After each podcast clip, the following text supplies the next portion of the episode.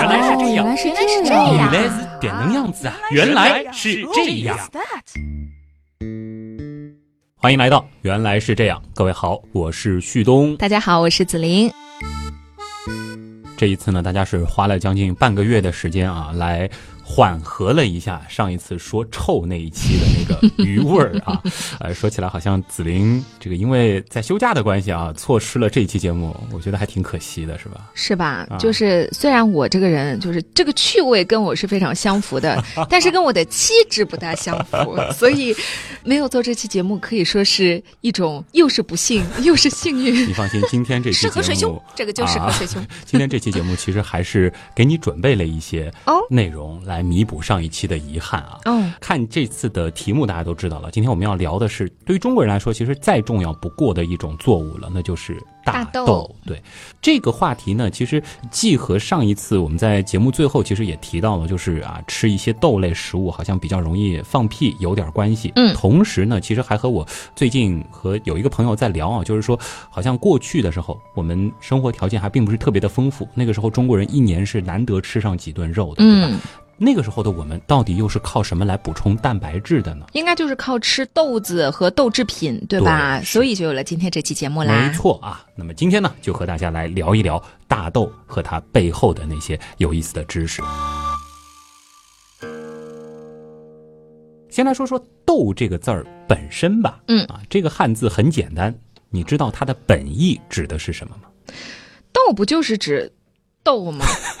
它还能有什么意思吗？啊而且我觉得这个字，其实你仔细想一想啊，嗯它是很形象的。嗯先想它最下面是一横，对吧？对我觉得这就是土地，啊，然后上面的一点一撇，我觉得就很像一个植物的苗苗，对吧？像啊，啊，中间是有一个口，我觉得嗯这应该就是豆子了。那最上面一横，感觉就是指豆荚。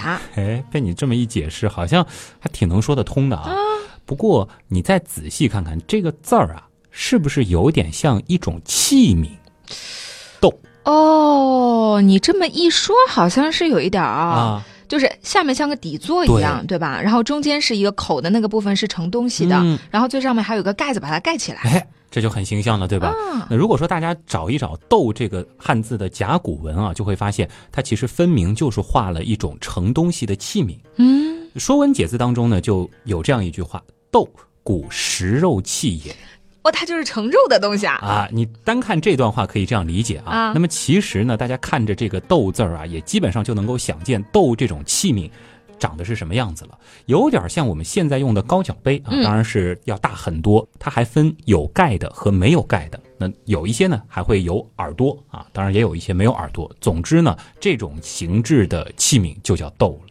哎，但是它就是用来装肉吃的一种器皿吗啊，？《说文解字》当中说的是古食肉器也，那嗯其实也未必啊，毕竟是一个器皿嘛，对吧？这还有很多人拿我喝葡萄。酒的这个酒杯，这个 倒雪碧呢，嗯一样的，对吧？一般来说呢，其实就是盛食物的。嗯当然，在后来呢，更多的时候是用来作为一种礼器啊，就是用来祭祀，放一些贡品什么的。哦那么豆呢，作为一种容器，其实呢和杯、碗、盆一样啊，这个字儿在当时呢是既作为名词指这种器皿，同时呢也是作为一种量词。哦，就是说我今天吃了一豆饭，哎呦，那紫菱女神一豆汤饭量还真不小啊！很大吗？呃，不大不小的一个容积吧。这个是《左传》昭公三年当中有这样的记载啊，就是当时的齐国呢就有豆、曲、釜、钟这四种容量单位，说是四升为豆这个升是我们现在说的升吗？啊。这个是当时的升啊，这个意思是什么呢？这个可以参考一下差不多时期的一个非常著名的度量衡器，就是商鞅方升啊。这个东西呢，就是规范了当时的升，它的这个容积呢，相当于是如今的差不多两百毫升。那也不少了。啊，那么换算下来，一豆饭啊，那就相当于是这个八百毫升了。一豆汤，这喝下去挺撑了吧？那很厉害了，真的是不少了。嗯了，既然豆最早是一种器皿，那当时表示豆这种植物的是什么字呢？上古时代的原来是这样啊，有一期是讲五谷的啊，算下来都是四年多前了啊。这个里边呢，我们是提到五谷之一啊，那就是书，草字头下面一个叔叔的叔。哦，书者价最强，古谓之书，汉谓之豆啊。金字作书啊，这个其中呢，其实还提到了这个书更古老的那个写法，就是叔叔的叔的左半部分，嗯，就是上面一个上下面一个小书这个字儿呢，就是古代豆类植物的总称了。而刚才提到的那个，呃，上面是上，下面是小的这个“书”字儿呢，其实你仔细看一看，它也非常的形象。形象在哪？这个字儿呢，它也念书啊。那么更早的时候呢，它代表的就是豆类植物的总称。它的这个小篆字形呢，就很明显了。中间这一横啊，就是大地。你看下面那个小，像不像植物的根系？哦，是这个意思。然后上面的这个两半儿，就是上的上半部分啊，嗯那就是出土的嫩芽。哦，就是稍微变形一下，嗯你就会觉得哦，原来是很形象的。对，这就是我们的象形文字嘛，对吧？对那么到了后来呢，书就演变成了如今我们用的上面一个草，下面一个叔叔的叔这个字儿了。不过更多的时候呢，其实书啊，它指的就是大豆这种作物。哦，那这样说来的话，中国人其实很早就吃上大豆了。没错啊。中国呢，的的确确就是大豆的故乡啊。虽然说我们知道现在常吃的什么玉米啊、红薯啊，这都不是中国产的，但是大豆它就是。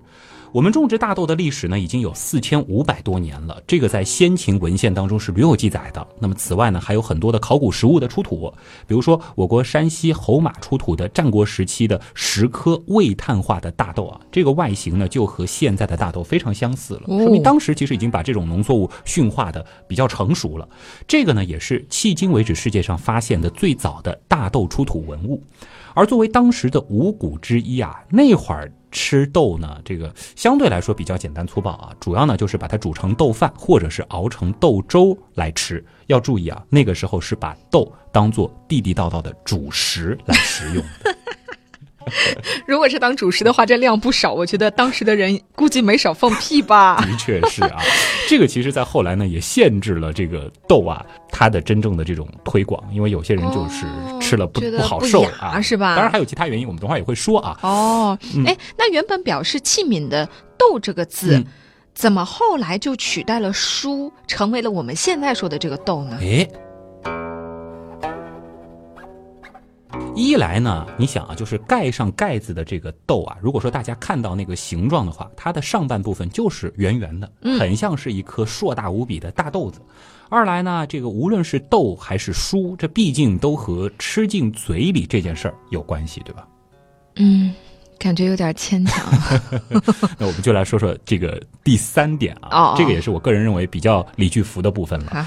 呃，豆和书呢，其实我们现在读起来读音差距是非常巨大的，对但是在古代的时候呢，读音据说是非常相近的。哦，当然，我也不确定它到底怎么读啊。总之呢，就是在后来呢，就逐渐逐渐通用了。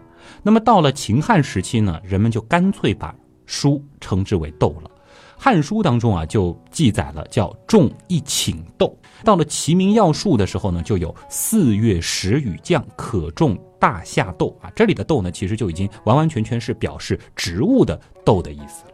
一九五三年，在河南洛阳烧沟的一座汉墓当中呢，也是发掘出了在距今两千年前的陶盆上用朱砂写着的“大豆万担”这四个汉字儿。嗯，那这个时候就已经和现在的叫法是一样了，就是叫大豆。没错啊。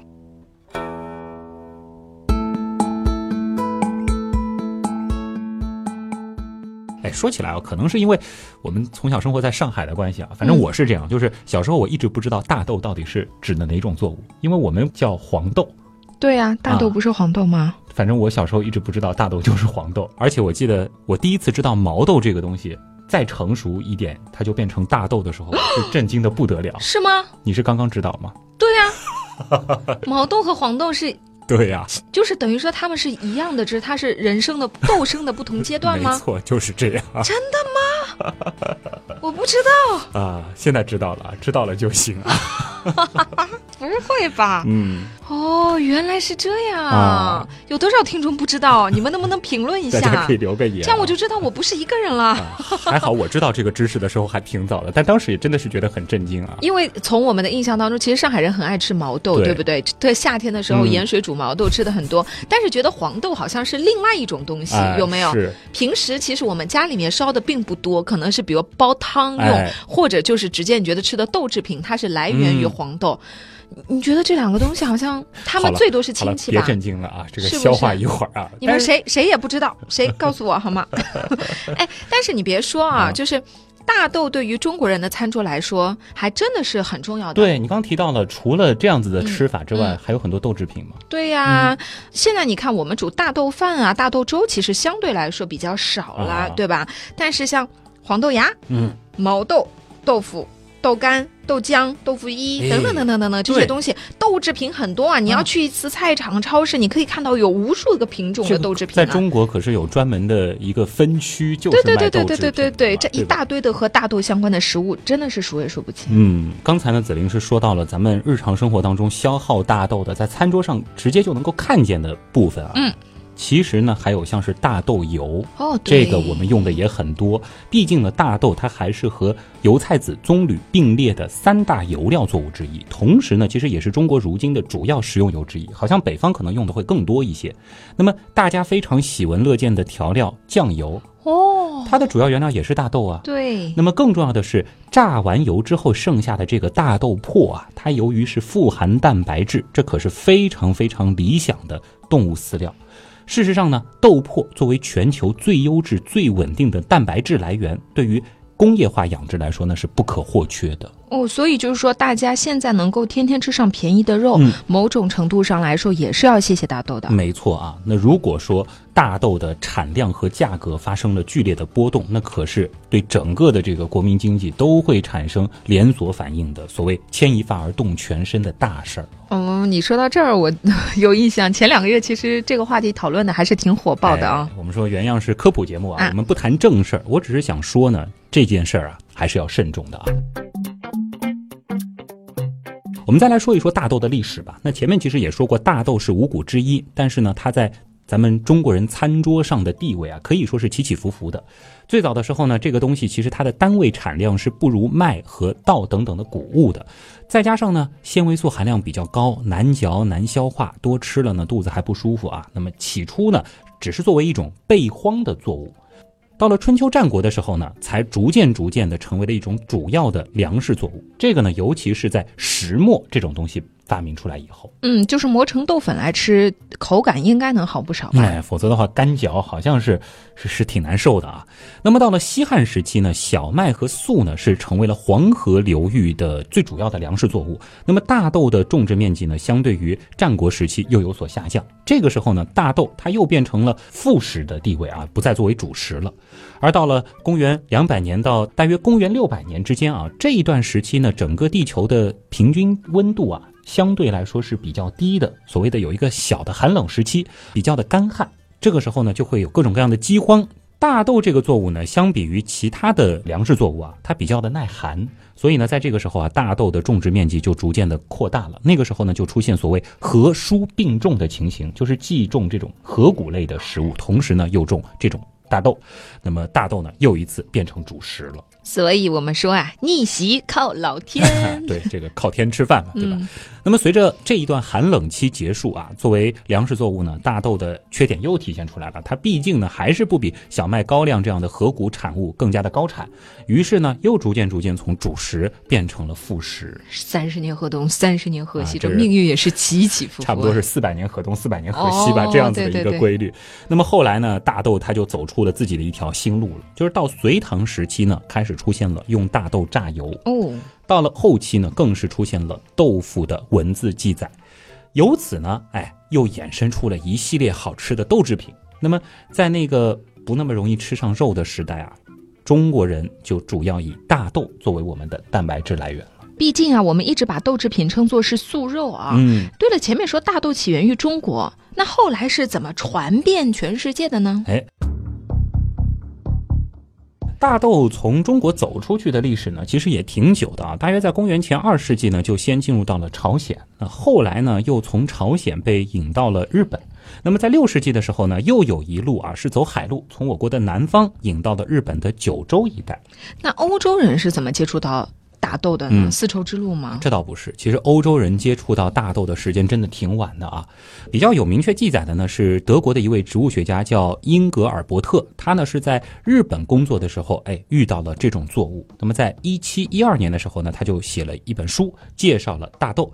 这个呢大约是欧洲人第一次认识大豆了。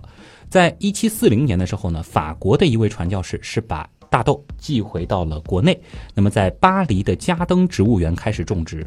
那么后来的大豆史呢，一定要提一提美国了啊。美国的农业史上，其实大豆的种植啊也是非常非常经典和成功的一个案例。那么，在一七六五年的时候呢，东印度公司有一位水手塞缪尔·鲍恩呢，是把大豆从中国经伦敦又带到了他们的乔治亚州。那么在那儿呢，他们是第一次开始种大豆。一直到二十世纪二十年代的时候啊，其实大豆虽然在美国是逐渐逐渐有了一定的种植面积，但是并没有引起大家足够的重视。大家呢觉得这就是一种饲料作物嘛。那么许多农民甚至都不会想到这种东西会成为一种对于美国来说也非常重要的经济作物，或者说。是粮食作物，但是现在美国貌似是世界第一大豆生产国了。没错啊。作为大豆的故乡，中国呢曾经一直占据着世界上最重要大豆生产国的地位的。这个产量呢，长期是远远超过其他国家的总和啊，这个百分之八十以上，这是维持了很长一段时间。但是后来呢，美国人是开始逐渐意识到了大豆这种作物的优势啊。你想，它既能够榨油，又能够作为饲料，还挺好吃，对吧？用途很广泛。那么，在一九五六年的时候呢，世界大豆的生产中心是转移到了西半球。这个时候呢，美国他们就超过了整个亚洲的总产量哦。大约在同一时间呢，美国还成为了世界上大豆、豆油和豆粕最为主要的出口国。那么到了一九七三年啊，大豆已经成为了美国的头号经济作物了。在这个背后呢，其实既有美国的大豆之父摩尔斯他一生的努力，同时呢，也有二战时期美国政府的这个大力推广有关。当时呢，是日本其实对美国。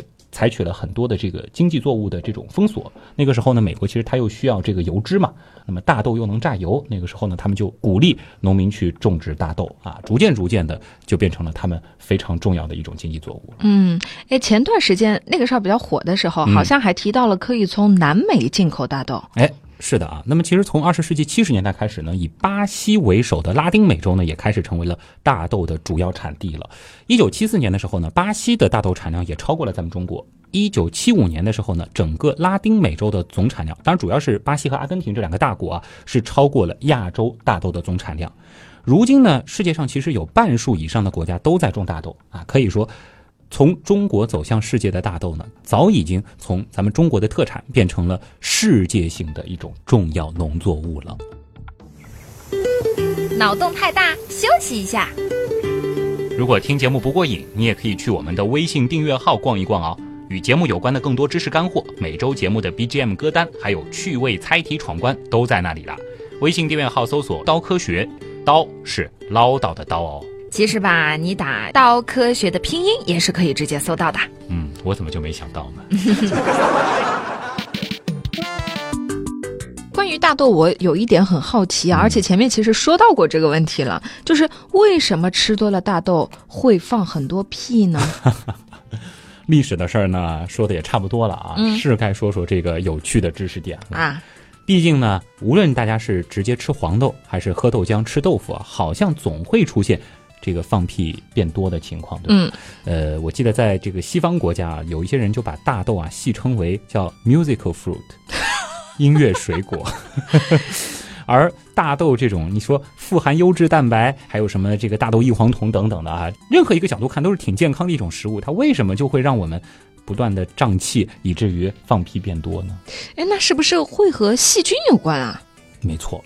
上期讲臭的那期节目，其实我们也是说到了屁的部分啊。当然，更多的时候我们说的是屁为什么会臭。那么今天呢，我们就来说说大豆为什么会让我们的屁变多。这个 为你定做的啊，这个无论是动物实验还是人体实验啊，其实呢，科学家到现在还没有办法确切得知，就是大豆当中到底是哪一种物质导致了胀气和放屁增多的情况。但是呢，大多数的证据似乎又指向了大豆当中的大豆低聚糖，这种东西呢是大豆里的一类可溶的糖类，主要成分呢是蔗糖、棉子糖和水苏糖，应该和蔗糖没什么关系吧？嗯，天天吃也没觉得放屁多呀。哎，蔗糖我们用的很多嘛，好像并没有这种感觉。其实呢，呃，导致胀气的可能主要是其中的棉子糖和水苏糖。这是因为我们人体呢，其实缺乏分解这两种低聚糖的酶，叫阿尔法半乳糖苷酶，所以呢，它们是不能够被人体吸收和利用的。那么未被消化的这两种低聚糖进入我们的大肠之后啊，是可以被肠道内的细菌分解啊。分解之后呢，难免就会有各种分解产物啊，比如说大量的气体，最终呢就让我们感觉非常的胀气。而且呢，你吃的越多啊，这个胀气也就越厉害了。毕竟细菌喜欢嘛。嗯，然后就是肚子咕噜咕噜噜的叫，后面噗噗噗噗噗的唱。的确是非常尴尬啊！刚才也说了啊，这一点其实也是呃自古以来吧，横在大豆推广和普及前的一道障碍。哎，但是你说现在农业都发达成这个样子了，科学家就没有想过办法去解决一下这个问题吗？我觉得很多农业专家估计做梦都想。你想，既然大豆低聚糖是引起胀气的主要物质，那我们是不是可以把这种低聚糖给去掉呢？对呀，人们呢首先想到的方法就是将几种容易产生胀气的低聚糖给除掉。但是呢，大豆低聚糖啊，它有个特性是耐高温，在食品工业当中，我们通常采用的这个加热处理的方法是不起作用的。那么科学家呢也尝试啊，是不是说培育出那种无棉子糖和水苏糖的所谓转基因大豆？不过呢，现在这种大豆是并没有广泛的生产和应用。啊，还有一个思路呢，就是利用一些特定的微生物或者是微生物酶来分解处理大豆当中的低聚糖。嗯，这个感觉可行啊。哎，的确啊，这可以缓解一部分人的情况，但是还有一部分人吃了依然会唱歌啊。这其实说明的是什么呢？就是引发胀气的，它并不全是低聚糖的功劳。其他的一些多糖和膳食纤维呢，也可能导致胀气。所以呢，哎，只能说到目前为止，我们并没有完全消除吃大豆会胀气的好方法。作为一个豆制品发烧友，只能说科学家加油啊！起码呢，这个目前对于普通人来说啊，缓解胀气的唯一方法似乎就是少吃一点。哎，但是你说胀气这个，我们是感觉到不是很舒服。嗯，有的时候你说因为胀气最后放屁了，有点不雅。那胀气这件事儿会不会对人体有害呢？呃，害处嘛，除了尴尬丢脸，可能导致你心情郁闷之外啊，倒也没什么特别明显的地方了。哦，那么按照我国居民膳食指南的推荐，每天吃三十到五十克大豆类的食物呢，除了放屁稍多之外，还是有更多的健康益处的啊。哪怕是胀气的元凶，我们说大豆低聚糖，它呢，其实在肠道内呢，的确是可以促进人体内双歧杆菌的生长。会刺激肠道免疫细胞增殖，提高抗体产生能力，增强免疫力。大豆低聚糖呢，还可以降低总血清胆固醇含量，降血压、降血脂啊，这些功效的确也都有一些。那么在动物实验当中呢，还发现了大豆低聚糖它有一定的抗癌作用。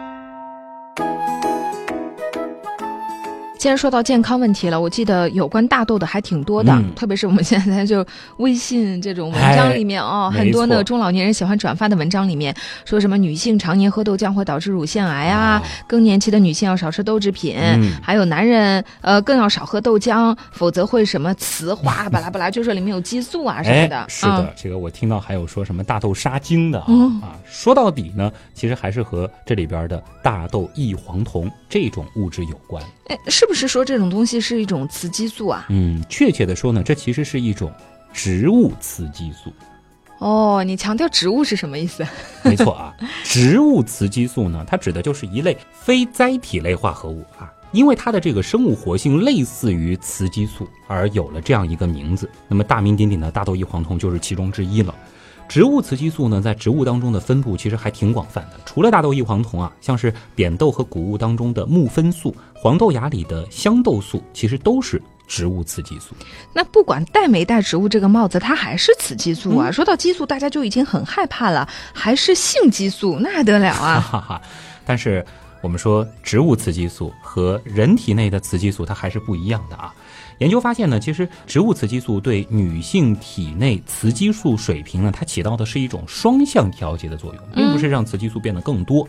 植物雌激素呢，它是具有和雌激素相似的分子结构，它可以和雌激素受体结合，产生与雌激素类似的作用，这个是客观存在的。但是呢，这个作用要比人体内的雌激素啊小得多。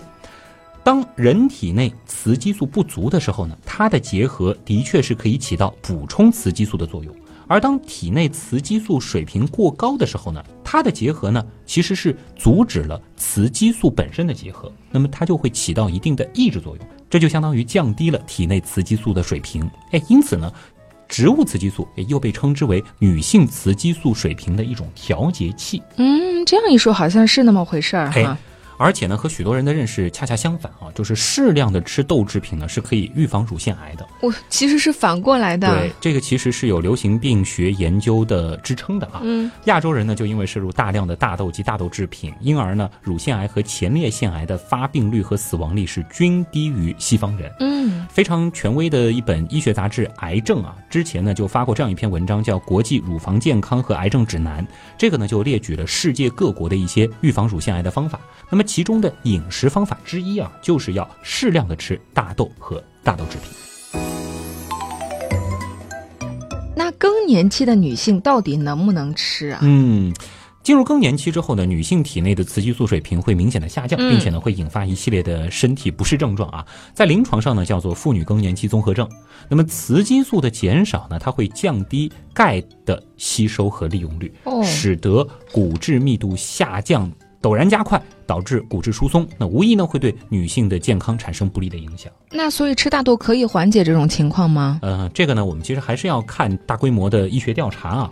那么有研究发现了，食用大豆食品呢是可以减轻或者说是缓解因为更年期而引起的更年期综合症。比如说，澳大利亚的一项研究就发现，更年期妇女如果每天食用四十五克的大豆，其更年期综合症的发生率就会降低百分之四十。嗯，对四百七十八名绝经后女性进行的调查发现啊，吃豆制品可以有效的降低骨质疏松。还有研究发现了，每天摄入含大豆异黄酮一百毫克啊，这对应差不多是一百克的大豆的豆制品呢，它也是相对安全的。这个比推荐的还要再高一些，甚至说还可以起到预防经期综合症和心血管疾病的作用。嗯，这一系列这个数下来啊，你看，包括像这种比例百分之四十，我觉得已经是很高了。嗯所以女生多吃豆制品应该是没有什么坏处的没。错啊，那么男生呢？植物雌激素会不会让你们比较的女性化呢？我听到的这个版本更加的可怕一些啊，什么会让男性乳腺发育啊，不长胡子啊，甚至呢导致精子数量减少啊，有这么可怕吗？都很可怕。反正意思就是男生不要喝豆浆啊。嗯，那其实呢，还是那句话，就是虽然生物活性类似，但是此雌激素非彼雌激素。由于植物雌激素的生物活性只有我们说药物雌激素的千分之一啊，只要摄入剂量不大，它是不可能去逆转激素平衡，进而影响男性性征或者是男童正常发育的。嗯，可以让那个旭东开始大量的食用豆制品一段时间，看看会不会也也有变化。也不会啊，你放心吧啊。那如果说是按照中国居民膳食指南的推荐来摄入大豆类食品的话呢，一天摄入的大豆异黄酮其实也不过是一百零五到一百七十五毫克，而这个剂量水平是根本不可能使男性出现女性化的影响的。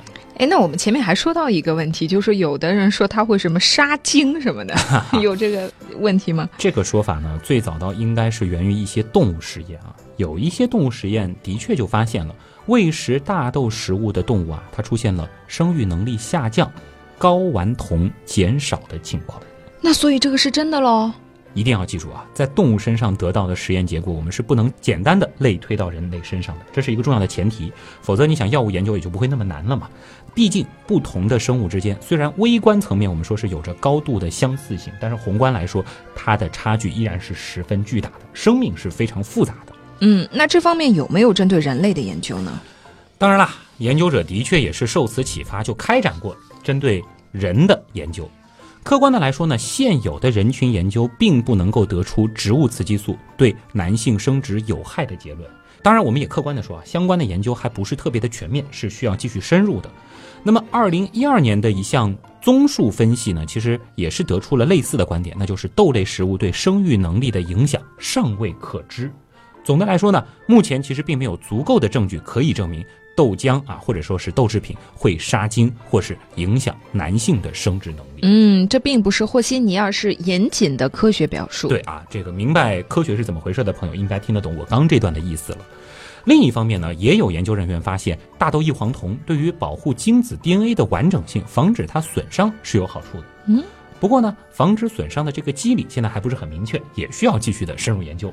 那么还有不少研究发现啊，抗氧化物质含量高的饮食呢，通常是意味着有更好的精子数量和活力。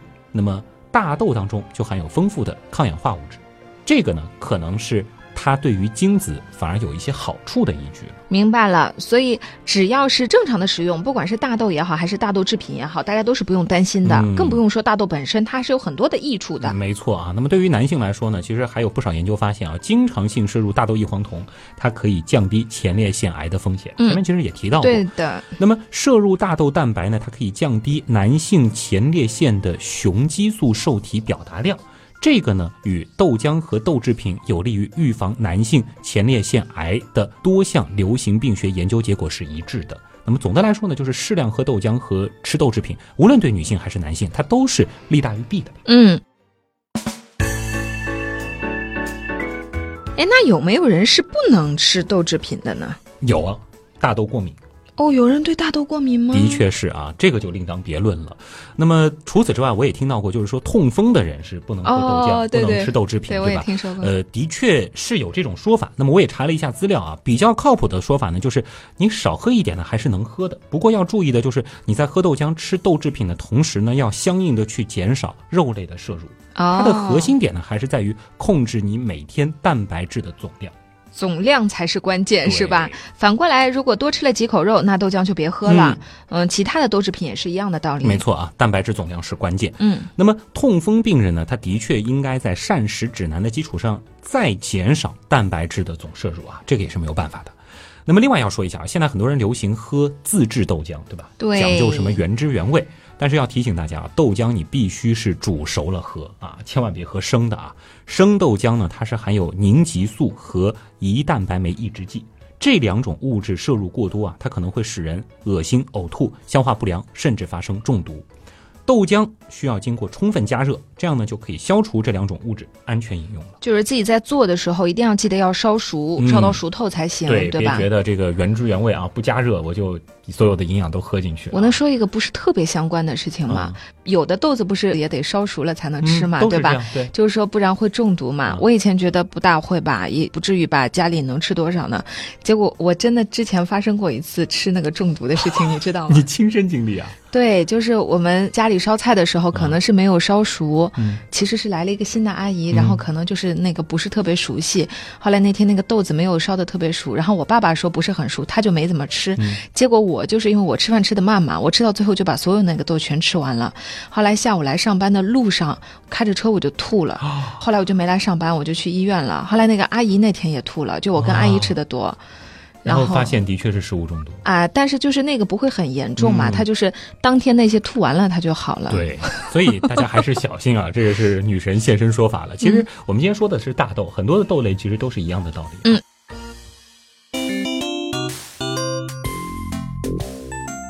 那说到豆浆了，我们是不是干脆再说一下豆腐呢？啊，豆腐在中国人的饮食当中是很重要的一个食材，我觉得。太重要了、啊。哎，但我一直觉得点豆腐这个过程是很神奇的哎，这个背后到底是什么样的化学原理呢？其实啊，豆腐我觉得本来是一个值得单开一期的内容。嗯，这个那就单开一体期吧。量很大，今天简单说一下吧。哦，既然都提了嘛，就是豆腐点卤，它的大致原理是什么呢？嗯我们说啊，豆浆变成豆腐的原理呢，其实就是蛋白质变性。我记得哦去年其实在说吃的时候啊，其实也是讲过的。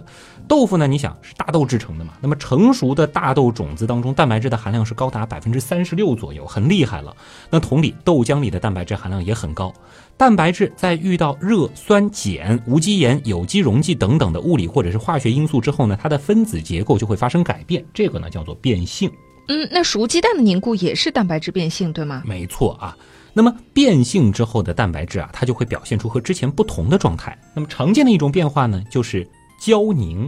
这个呢，指的就是蛋白质分子变性后聚集成有序的网状结构。那么从宏观上来看呢，就是蛋白质溶液好像变成了固态。那更加深层次的原理呢？我们简单的来说一说吧啊，就是磨豆腐或者说是做豆腐对吧？它首先得把这个豆浆给加热，对啊这一点很关键。那么这个时候呢，这里边的蛋白质表面呢是带有羧基和氨基，而且呢，蛋白质颗粒表面会形成带有同样电荷的胶状物。这种同样的电荷就导致颗粒之间是相互排斥的，于是呢就不能结合下沉，豆浆它就不会放着放着直接就凝固了。那所以是卤水改变了这种平衡了。是的，那么点了卤水之后呢，由于卤水当中有很多的电解质，它们在水里呢就会分成许多带电的正离子和负离子，这个呢就对静电进行了中和啊，这就使得胶体颗粒稳定性降低，这样呢就破坏了原本的这种排斥作用，最终啊就使得蛋白质相互吸引凝聚，然后沉淀。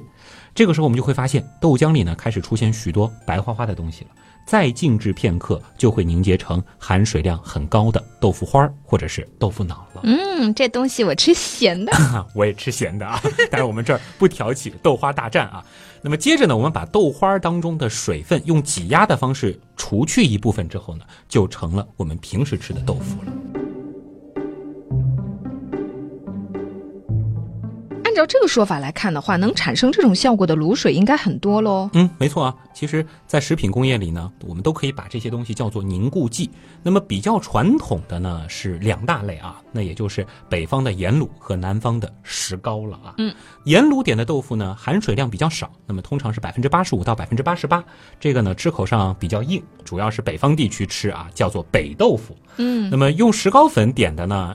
是含水量相对于北豆腐要多一些，可以达到百分之九十左右，更松软。那么多见于南方，所以呢也叫南豆腐。你这个南豆腐、北豆腐我没怎么听过，但我觉得现在我们特别是可能南方人吃的很多的叫内汁豆腐，是吧？啊，这个呢其实倒是一个比较新的工艺了，就是古人啊他们吃的豆腐和现在吃的。不太一样，对，内汁豆腐这个制作工艺呢，其实是二十世纪后期从日本引进过来的。它用的呢是食品工业后面找到的一种新的凝固剂——贝塔葡萄糖酸内酯。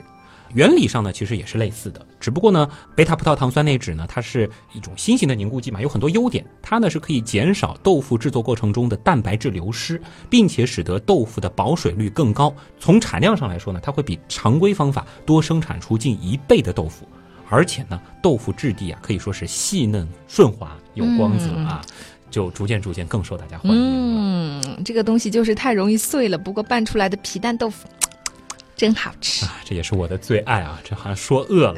那么，呃，有些国内豆腐厂呢还逐渐改进了这种生产工艺啊，他们呢还会再加一些氯化镁、硫酸钙和贝塔葡萄糖酸内酯这三种凝固剂一起来用，这个呢就生产出了所谓的韧豆腐啊。不知道大家有没有吃过？当然呢，除了刚才说的这几种比较主流的豆腐以外呢，呃，其实还有一些更独特的豆腐。比如说在湖南岳阳和周边一带啊，就有用醋酸做凝固剂的，生产出来细腻而富有弹性的叫醋水豆腐。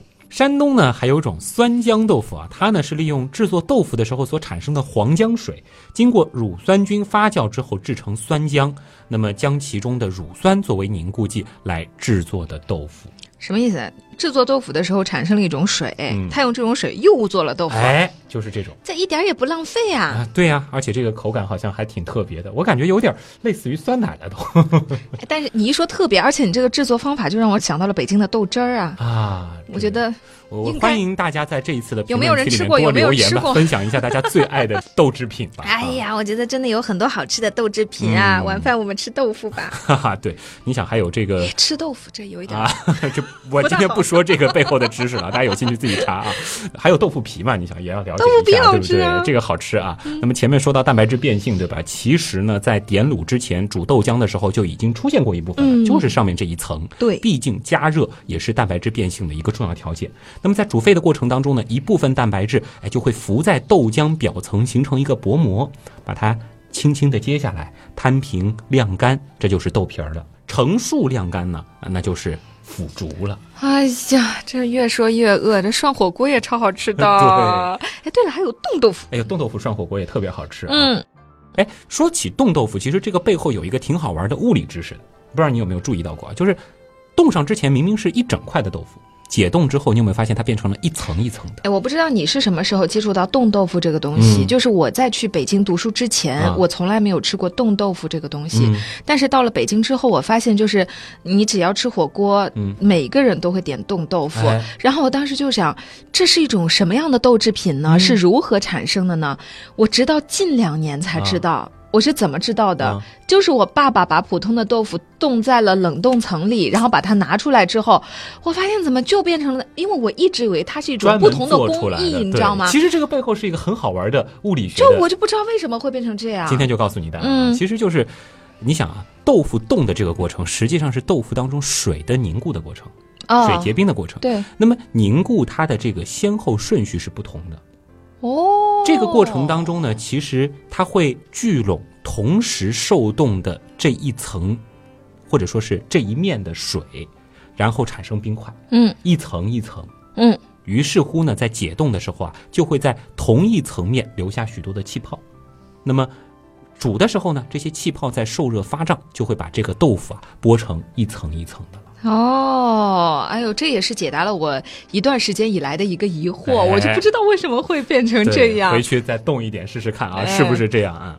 哎，这期节目我们是从历史开始的，嗯然后中间说了各种各样的生活小常识，是吧？对，要么我们也用历史知识作为结尾吧。嗯嗯、说起来，中国人是什么时候开始注意到大豆这种东西可以转化成好吃的豆腐呢？嗯，比起吃大豆的历史啊，其实中国人吃豆腐的历史呢，倒是一个还没有定论的问题啊。传说当中，豆腐的发明人呢是汉代的这个所谓一人得道鸡犬升天的淮南王刘安，但是呢，这个说法并没有可靠的证据，只是古人笔记当中的传说。不过呢，目前发现比较早的一些可能和豆腐有关的文物呢，倒是和刘安的生活年代相差不远的。比如说，河南打虎亭东汉墓中就发现了集体劳作的石刻壁画，描绘的呢，也许就是做豆腐的场面。那么，一九六八年的时候，在中山靖王刘胜的墓中呢，也是发现了花岗岩制的水磨啊，这个呢，有可能就是用来磨豆浆和做豆腐用的了。这样看来，差不多都是汉代的事儿了。那有明确的文字记载吗？明确的文字记载呢，其实要更晚一些啊。现存的有据可查的最早记录呢，是在北宋年间，记载呢其实也只有区区几个字儿，那就是生大豆又可味为腐食之啊。这里的味啊，其实就是指磨使其粉碎的意思。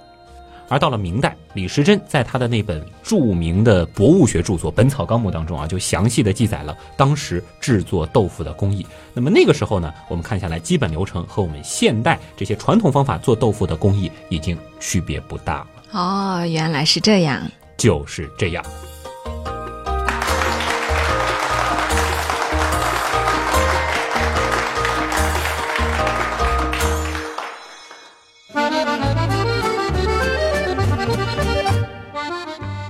在一期臭之后啊，这次讲了我们对于中国人来说、啊、香香的豆腐对，在我们中国菜当中非常非常重要的豆腐啊，也不一定全是香的嘛，还有臭豆腐，对吧？哦，臭豆腐也很好吃、啊，都很好吃啊！这祝大家胃口好吧。这里呢，其实要和大家说一个抱歉啊，上一周呢，其实是很不巧啊，大家都不在，结果呢没有办法，你也不，在，但是我我在，但是我忙别的事儿去了啊，所哦以停更了一期。旭东，旭东不敬业，嗯是不是？然后我也其实挺担心这个之后这节目怎么办的？因为子玲其实又要再休息一段时间了啊，嗯大约可能还有一个多月的时间吧。你说我还能上多久的班吗？啊嗯，应该还能上两个月吧，可能。，那嗯我就当然，我也不是。每次都能来录。对，然后这个姜文呢，其实可能需要请挺长一段时间假，因哦为他家里真的是有点儿忙不开来了。哦那这里也转达一下他的这个抱歉啊，所以可能在之后一段时间呢，会出现一种比较新的模式，就是一个人嗯子林你在的时候还是子林为主啊，对，有的时候呢可能是我，然后呢会出现就是水兄会更多的来捧哏啊那，他最近已经做好了这样的准备了啊。很好啊，水兄应该很想红吧？啊，他已经很红了，好吗？比我红啊，这个就不说了啊。下周我又不在国内了，我也去休假了。哦，熄灯出去玩所以呢，我也先休息一弃你们喽，周啊这个等我做节目。回来之后，我会好好的来说一说我这次去的地方的这个见闻的、啊哦，具体去什么地方先保密，大家可以看一下我的微博。怎么？你微博有有迷面吗？我我在那儿，我肯定会发一些旅行的照片嘛，对吧？啊，是吧啊你想顺带的就把我的微博安利了，对吧？我的微博是旭东啊，旭日的旭，上面一个山，下面一个东啊。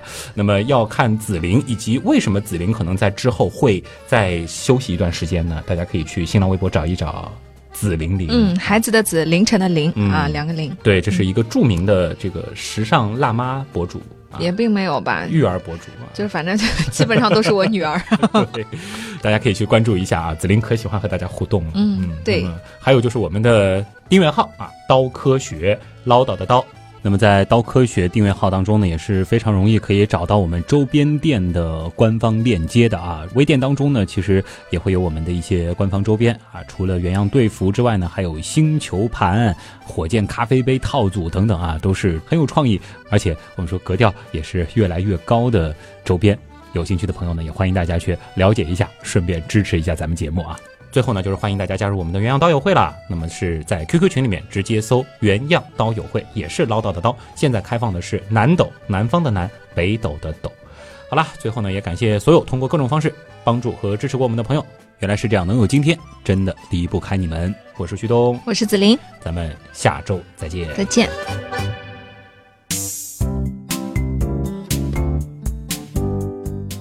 然后有一个呃一点，然后一提是什么？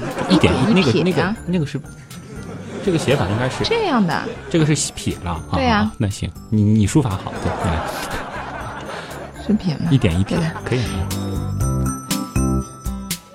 天然存在于植物当中的非甾体类化合物，这念滋吗？